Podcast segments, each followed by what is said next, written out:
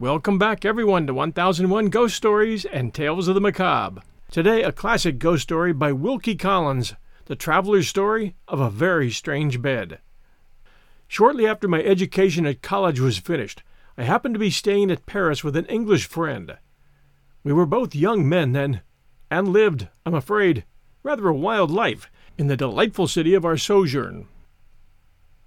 One night we were idling about the neighborhood of the Palais Royal, doubtful to what amusement we should next betake ourselves. My friend proposed a visit to Frascati's, but his suggestion was not to my taste. I knew Frascati's, as the French saying is, by heart.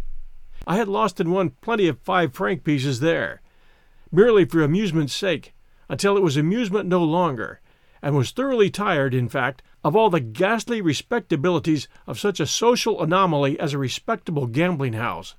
For heaven's sake, said I to my friend, let us go somewhere where we can see a little genuine, blackguard, poverty stricken gaming with no false gingerbread glitter thrown over it all. Let us get away from fashionable Frascati's to a house where they don't mind letting in a man with a ragged coat, or a man with no coat, ragged or otherwise. Very well, said my friend. We needn't go out of the Palais Royal to find the sort of company you want. Here's the place just before us, as blackguard a place, by all report, as you could possibly wish to see. In another minute we arrived at the door and entered the house. When we got upstairs and had left our hats and sticks with the doorkeeper, we were admitted into the chief gambling room.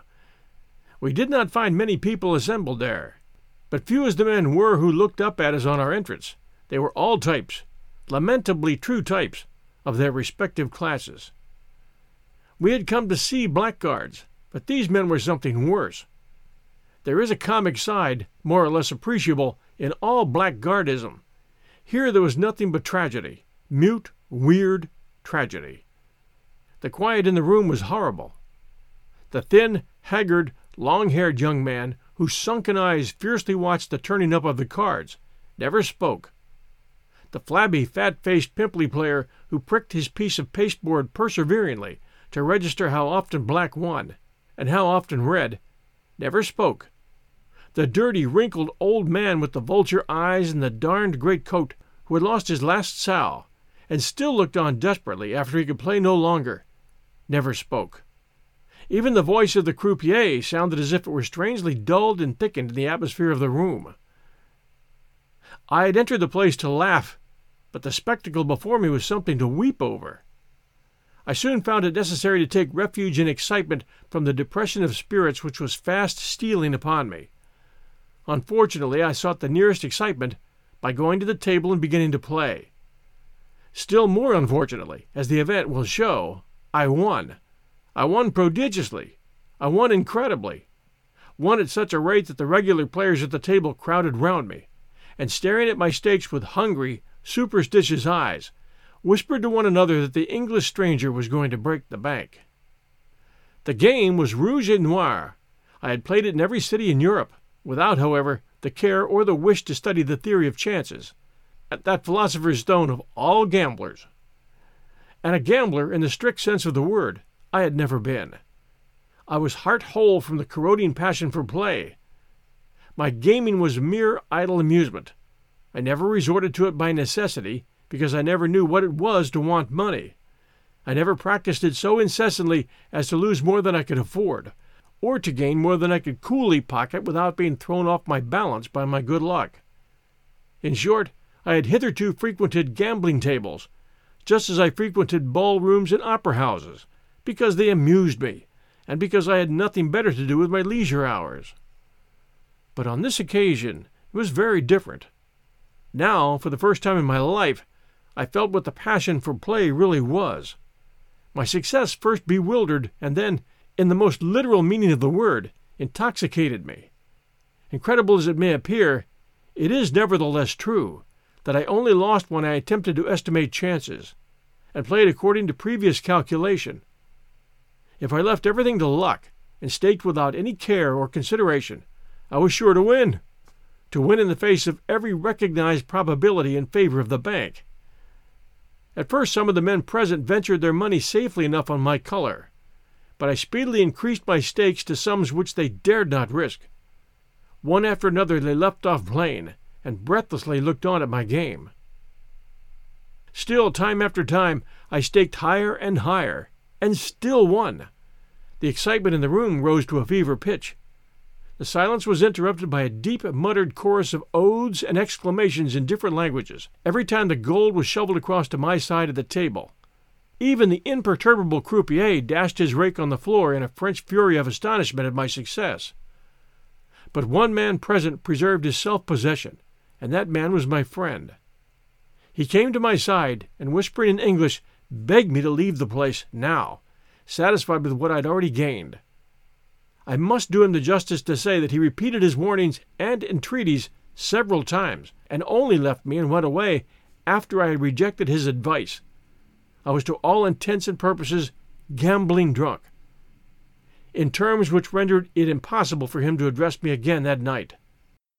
Shortly after he had gone, a hoarse voice behind me cried, Permit me, my dear sir, permit me to restore to their proper place two Napoleons which you have dropped. Wonderful luck, sir! I pledge you my word of honor, as an old soldier, in the course of my long experience in this sort of thing. I never saw such luck as yours. Never. Go on, sir. Sacre mille bombs! Go on boldly, and break the bank. I turned round and saw, nodding and smiling at me with inveterate civility, a tall man, dressed in a frogged and braided surtout. If I had been in my senses, I should have considered him, personally, as being rather a suspicious specimen of an old soldier. He had goggling, bloodshot eyes, mangy mustache, and a broken nose. His voice betrayed a barrack room intonation of the worst order, and he had the dirtiest pair of hands I ever saw, even in France.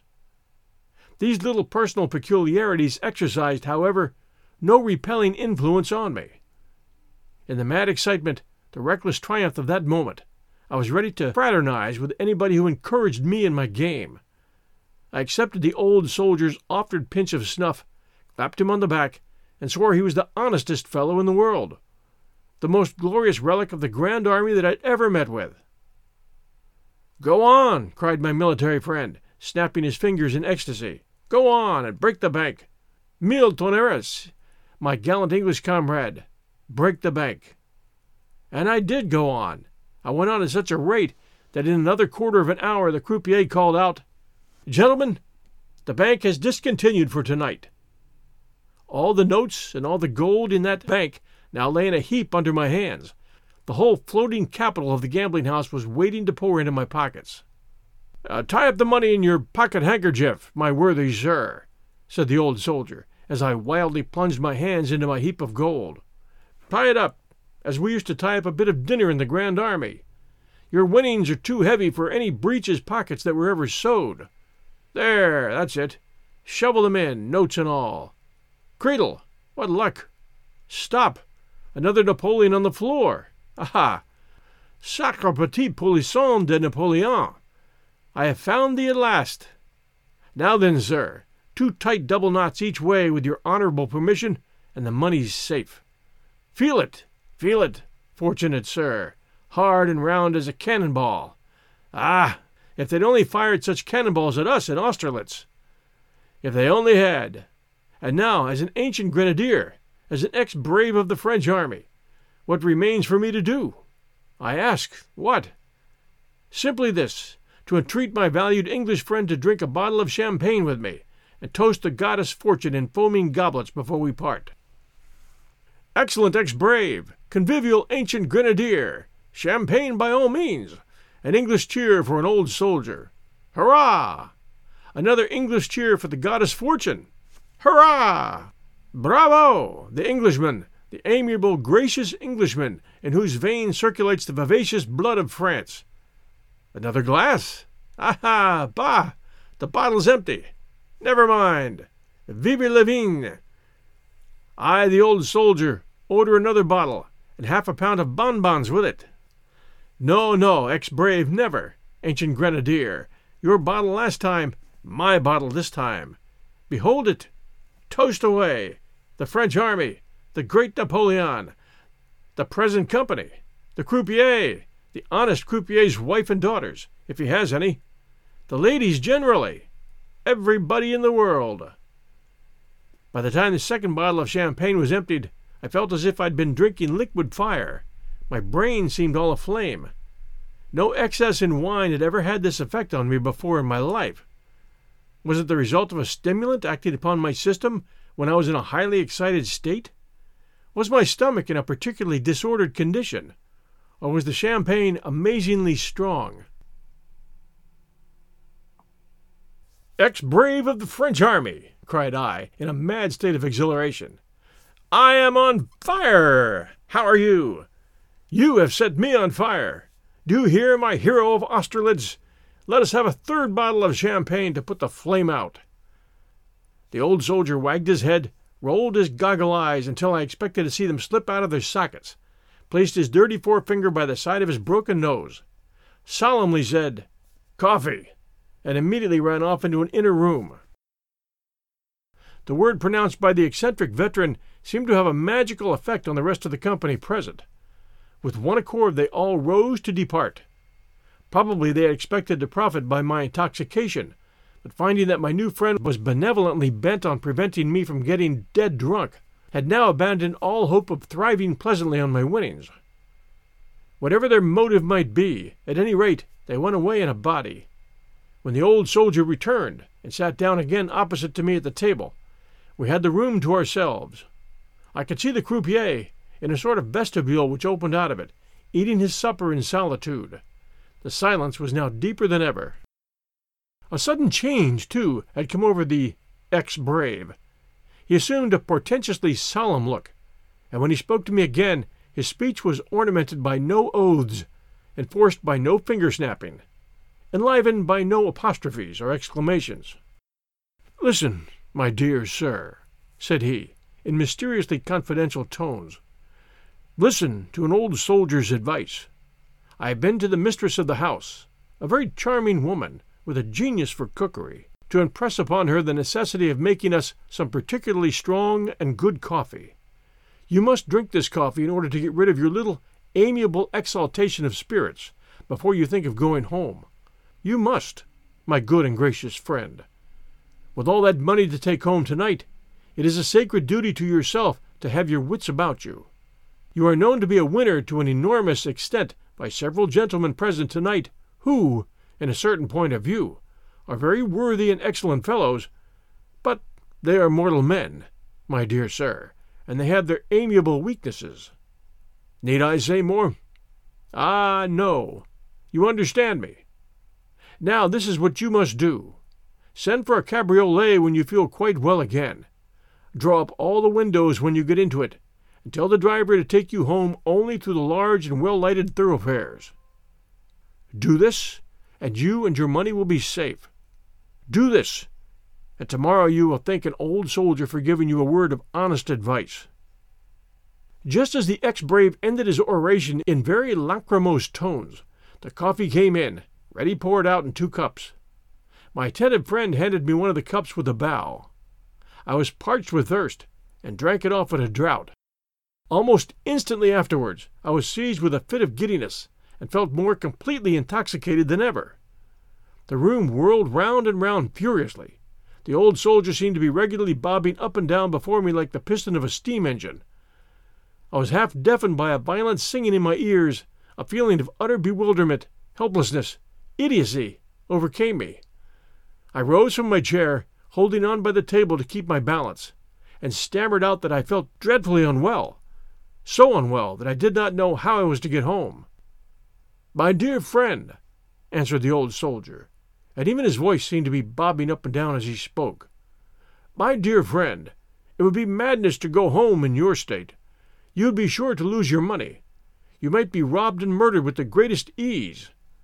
I am going to sleep here. Do you sleep here too? They make up capital beds in this house. Take one. Sleep off the effects of the wine and go home safely with your winnings tomorrow. Tomorrow, in broad daylight. I had but two ideas left one that I must never let go of my handkerchief full of money, the other that I must lie down somewhere immediately and fall off into a comfortable sleep. So I agreed to the proposal about the bed, and took the offered arm of the old soldier, carrying my money with my disengaged hand. Preceded by the croupier, we passed along some passages and up a flight of stairs into the bedroom which I was to occupy. The ex brave shook me warmly by the hand, proposed that we should breakfast together, and then, followed by the croupier, left me for the night. We'll return to our story right after this message from our sponsor. Discover why critics are calling Kingdom of the Planet of the Apes the best film of the franchise. What a wonderful day! It's a jaw dropping spectacle that demands to be seen on the biggest screen possible. We need to go. Hang on. It is our time. Kingdom of the Planet of the Apes. Now playing only in theaters. Rated PG 13. Some material may be inappropriate for children under 13. Save big money when you start your next project today at Menards. Convert your current recess lighting with energy saving LED downlights from Feit Electric. They're bright and install easily in just minutes. They also go from regular lighting to nightlight mode with just a simple flip of a switch. Save big on all Feit lighting products now at Menards. Shop our lighting options today in store and on Menards.com. Save big And now, back to our story. I ran to the wash hand stand, drank some of the water in my jug, poured the rest out, and plunged my face into it. Then sat down in a chair and tried to compose myself. I soon felt better. The change for my lungs from the fetid atmosphere of the gambling room to the cool air of the apartment I now occupied, the almost equally refreshing change for my eyes from the glaring gaslights of the salon to the dim, quiet flicker of one bedroom candle, aided wonderfully the restorative effects of cold water. The giddiness left me, and I began to feel a little like a reasonable being again. My first thought was of the risk of sleeping all night in a gambling house. My second, of the still greater risk of trying to get out after the house was closed, and of going home alone at night through the streets of Paris with a large sum of money about me.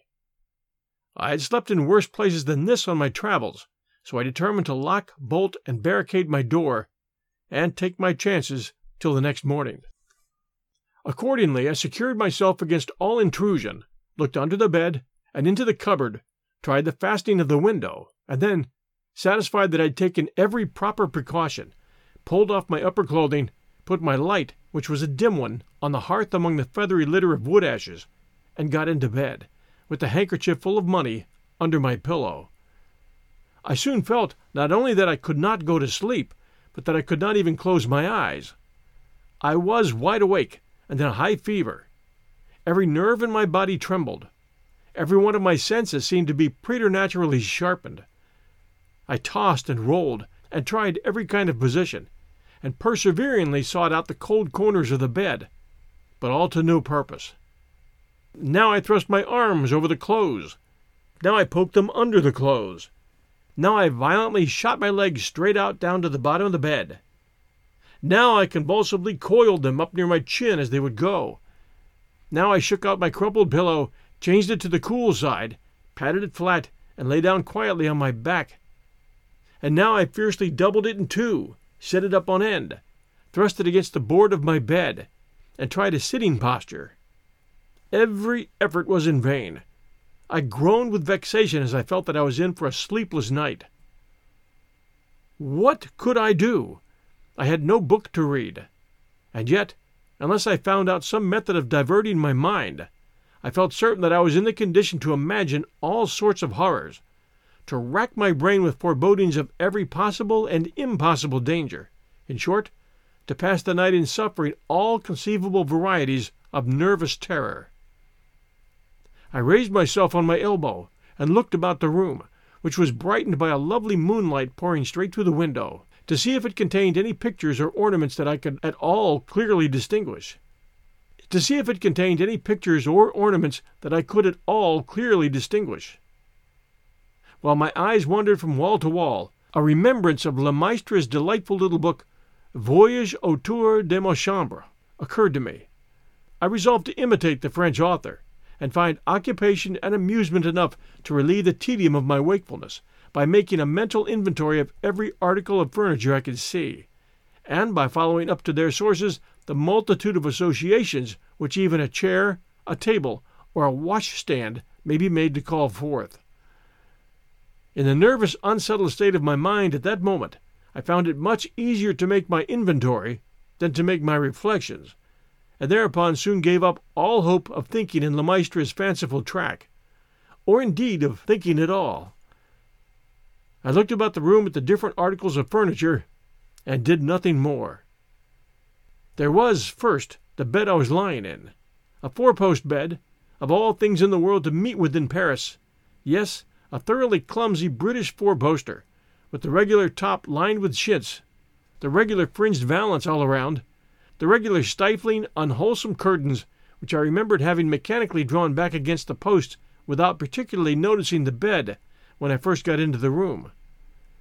Then there was the marble topped wash hand stand, from which the water I had spilled, in my hurry to pour it out, was still dripping slowly and more slowly onto the brick floor.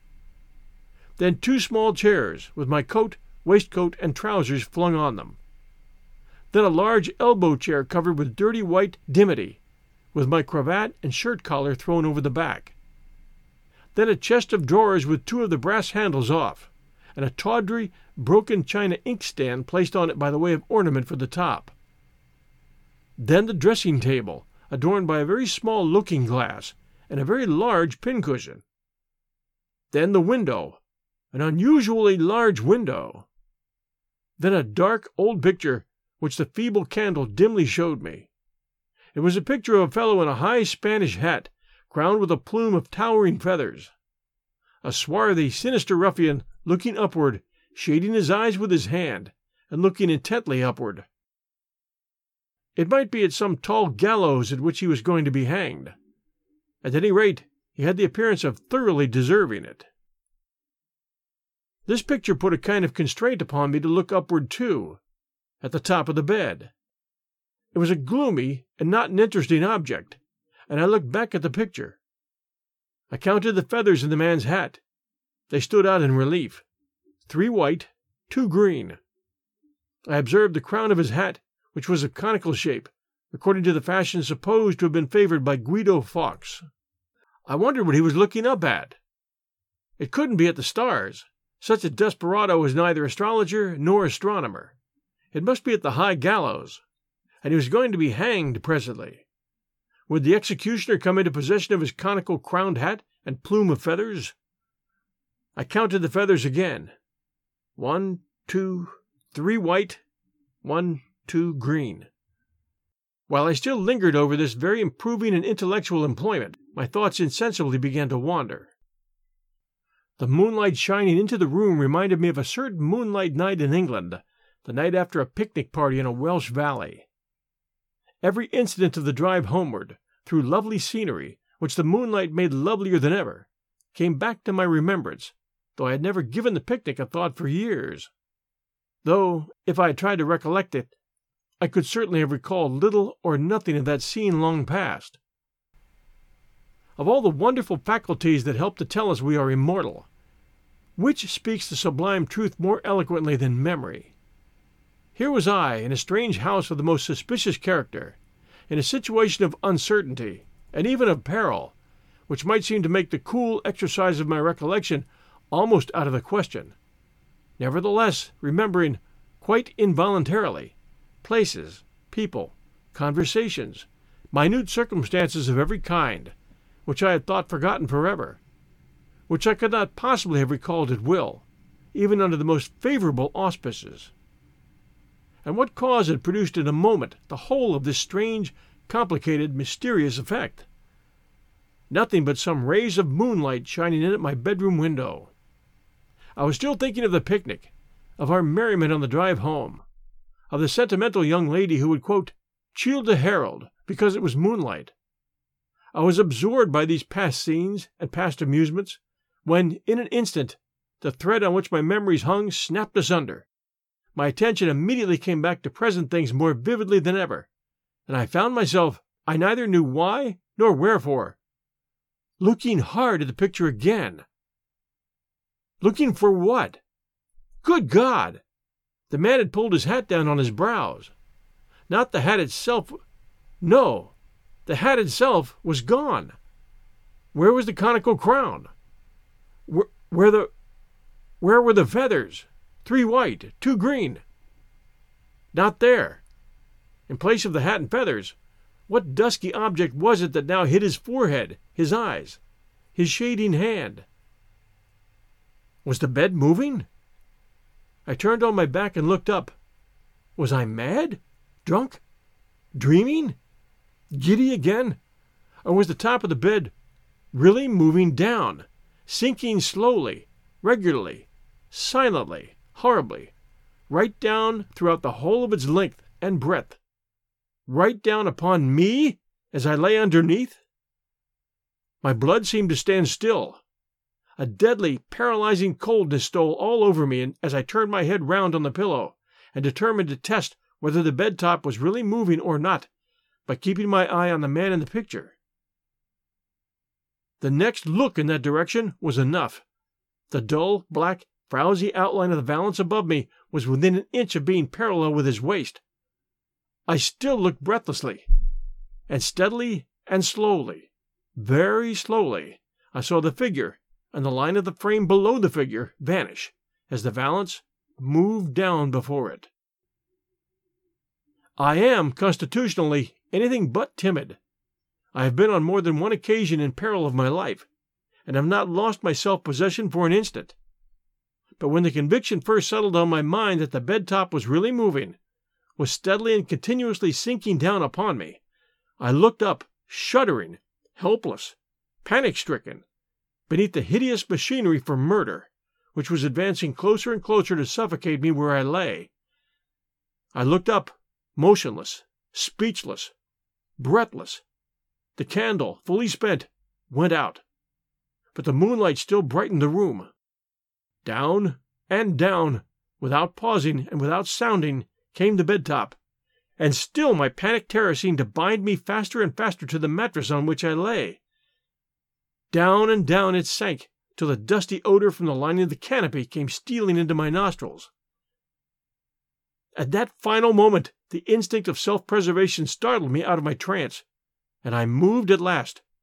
There was just room for me to roll myself sideways off the bed. As I dropped noiselessly to the floor, the edge of the murderous canopy touched me on the shoulder. Without stopping to draw my breath, without wiping the cold sweat from my face, I rose instantly on my knees to watch the bed top. I was literally spellbound by it. If I had heard footsteps behind me, I could not have turned round. If a means of escape had been miraculously provided for me, I could not have moved to take advantage of it. The whole life in me was, at that moment, concentrated in my eyes. It descended. The whole canopy, with the fringe round it, came down. Down. Close down so close that there was not room now to squeeze my finger between the bed top and the bed. I felt at the sides and discovered that what had appeared to me from beneath to be the ordinary light canopy of a four post bed was in reality a thick, broad mattress, the substance of which was concealed by the valance and its fringe. I looked up and saw the four posts rising hideously bare. In the middle of the bed top was a huge wooden screw that had evidently worked it down through a hole in the ceiling, just as ordinary presses are worked down on the substance selected for compression. The frightful apparatus moved without making the faintest noise. There had been no creaking as it came down. There was now not the faintest sound from the room above. Amid a dead and awful silence, I beheld before me, in the nineteenth century, and in the civilized capital of France, such a machine for secret murder by suffocation as might have existed in the worst days of the Inquisition, in the lonely inns among the Harz Mountains, in the mysterious tribunals of Westphalia. Still, as I looked on it, I could not move. I could hardly breathe. But I began to recover the power of thinking, and in a moment I discovered the murderous conspiracy framed against me in all its horror. My cup of coffee had been drugged and drugged too strongly.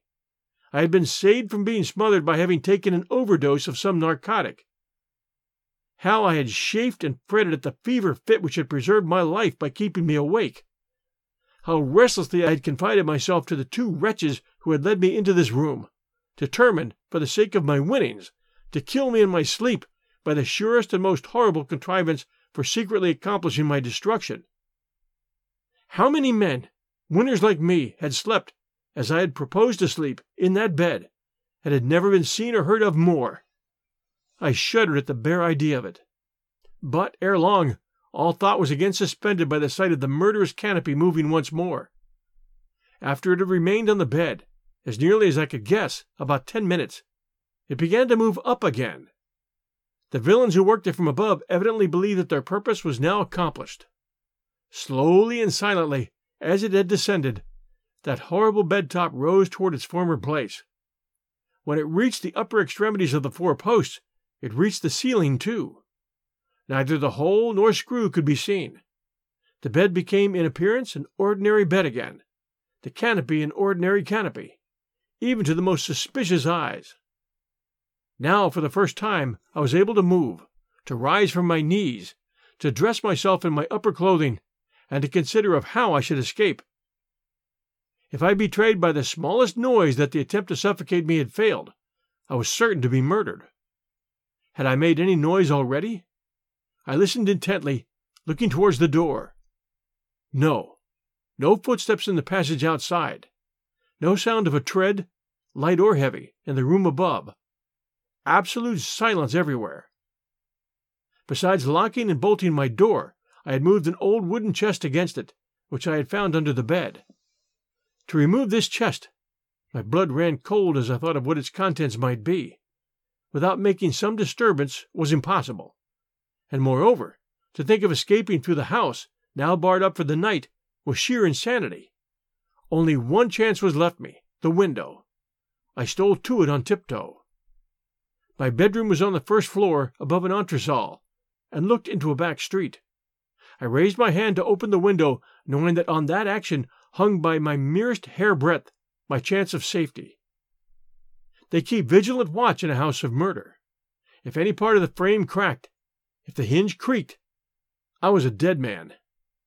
It must have occupied me at least five minutes, reckoning by time, five hours, reckoning by suspense, to open that window.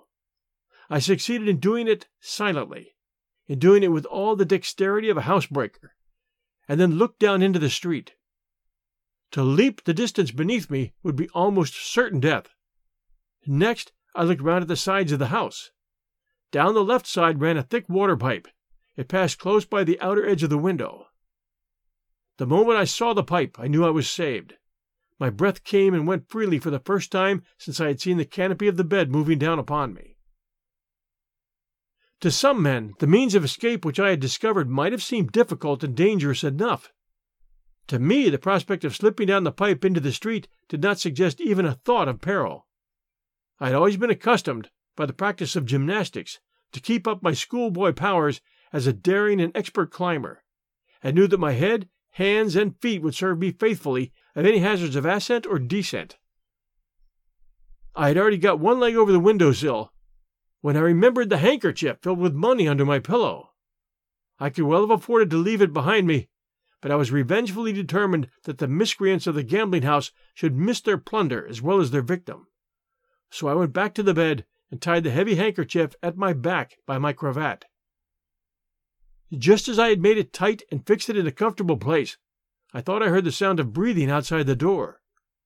The chill feeling of horror ran through me again as I listened. Not dead, no, dead silence still in the passage. I had only heard the night air blowing softly into the room. The next moment I was on the window sill, and the next I had a firm grip on the water pipe with my hands and knees. I slid down into the street easily and quietly as I thought I should, and immediately set off at the top of my speed to a branch prefecture of police, which I knew was situated in the immediate neighborhood. A sub prefect and several picked men among his subordinates happened to be up, maturing, I believe, some scheme for discovering the perpetrator of a mysterious murder which all Paris was talking of just then. When I began my story in a breathless hurry and in very bad French, I could see that the sub prefect suspected me of being a drunken Englishman who had robbed somebody. But he soon altered his opinion as I went on, and before I had anything like concluded, he shoved all the papers before him into a drawer, put on his hat, supplied me with another, for I was bareheaded, ordered a file of soldiers, desired his expert followers to get ready all sorts of tools for breaking open doors and ripping up brick flooring, and took my arm, in the most friendly and familiar manner possible, to lead me with him out of the house. I will venture to say that when the sub prefect was a little boy and was taken for the first time to the play, he was not half as much pleased as he was now at the job in prospect for him at the gambling house. Anyway, we went through the streets, the sub prefect cross examining and congratulating me in the same breath as we marched at the head of our formidable posse comitatus. Sentinels were placed at the back and front of the house the moment we got to it. A tremendous battery of knocks was directed against the door. A light appeared at the window. I was told to conceal myself behind the police. Then came more knocks and a cry of, Open in the name of the law! At that terrible summons, bolts and locks gave way before an invisible hand, and the moment after the sub prefect was in the passage, confronting a waiter half dressed and ghastly pale. This was the short dialogue which immediately took place. We want to see the Englishman who is sleeping in this house. He went away hours ago. He did no such thing. His friend went away. He remained. Show us to his bedroom. I swear to you, Monsieur le sous prefet, he is not here. He. I swear to you, Monsieur le garçon, he is. He slept here. He didn't find your bed comfortable. He came to us to complain of it. Here he is among my men, and here I am ready to look for a flea or two in his bedstead. Renaudin, calling to one of his subordinates, and pointing to the waiter, collar that man, and tie his hands behind him. Now then, gentlemen, let us walk upstairs. Every man and woman in the house was secured. The old soldier the first. Then I identified the bed in which I had slept, and then we went into the room above. No object that was all extraordinary appeared in any part of it. The sub prefect looked round the place, commanded everybody to be silent, stamped twice on the floor, called for candle, looked attentively at the spot he had stamped on, and ordered the floor in there to be carefully taken up. This was done in no time. Lights were produced, and we saw a deep raftered cavity between the floor of this room and the ceiling of the room beneath. Through this cavity there ran perpendicularly a sort of case of iron thickly greased, and inside the case appeared the screw, which communicated with the bed top below. Extra lengths of the screw, freshly oiled, levers covered with felt, all the complete upper works of a heavy press, constructed with infernal ingenuity so as to join the fixtures below, and when taken to pieces again to go into the smallest possible compass, were next discovered and pulled out on the floor. After some little difficulty, the sub prefect succeeded in putting the machinery together, and, leaving his men to work it, descended with me to the bedroom. The smothering canopy was then lowered, but not so noiselessly as I had seen it lowered. When I mentioned this to the sub prefect, his answer, simple as it was, had a terrible significance. My men, said he, are working down the bed top for the first time. The men whose money you won were in much better practice. We left the house in the sole possession of two police agents, every one of the inmates being removed to prison on the spot. After taking down my process verbal in his office, returned to me to my hotel to get my passport. Do you think, I asked, as I gave it to him, that any men have really been smothered in that bed as they tried to smother me? I have seen dozens of drowned men laid out at the morgue, answered the sub prefect in whose pocketbooks were found letters stating that they had committed suicide in the Seine because they had lost everything at the gaming table. Do you know how many of those men entered the same gambling house that you entered, won as you won, took that bed as you took it, slept in it, were smothered in it, and were privately thrown into the river, with a letter of explanation written by the murderers and placed in their pocketbooks? No man can say how many or how few have suffered the fate from which you have escaped. The people of the gambling house kept their bedstead machinery a secret from us, even from the police. The dead kept the rest of the secret for them.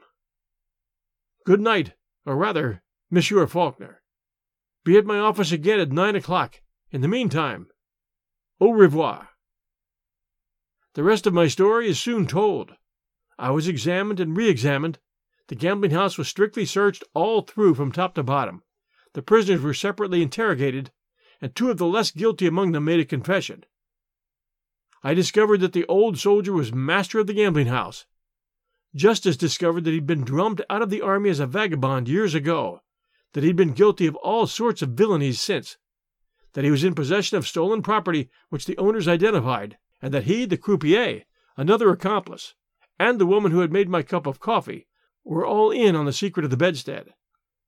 There appeared some reason to doubt whether the inferior persons attached to the house knew anything of the suffocating machinery, and they received the benefit of that doubt by being treated simply as thieves and vagabonds.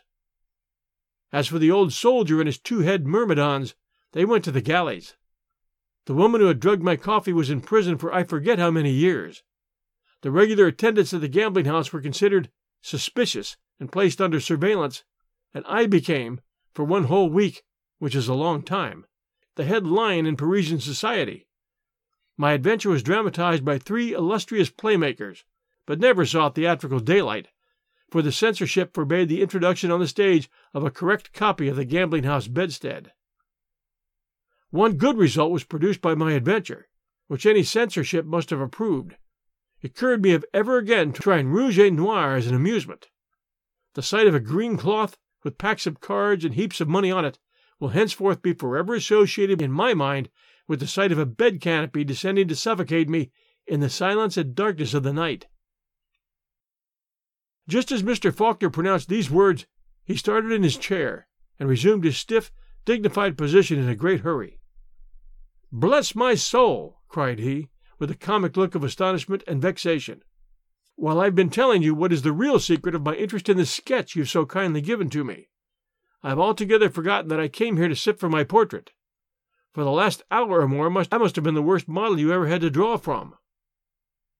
On the contrary, you've been the best, said I. I've been trying to catch your likeness, and while telling your story, you have unconsciously shown me the natural expression that I needed to ensure my success. Thanks for joining us for A Very Strange Bed by Wilkie Collins. If you enjoy 1001 Ghost Stories, please do send us a review. We would appreciate that very much. And please share our show with friends. Until next Sunday night at 7 p.m. Eastern Time, everyone stay safe, and we'll be back soon.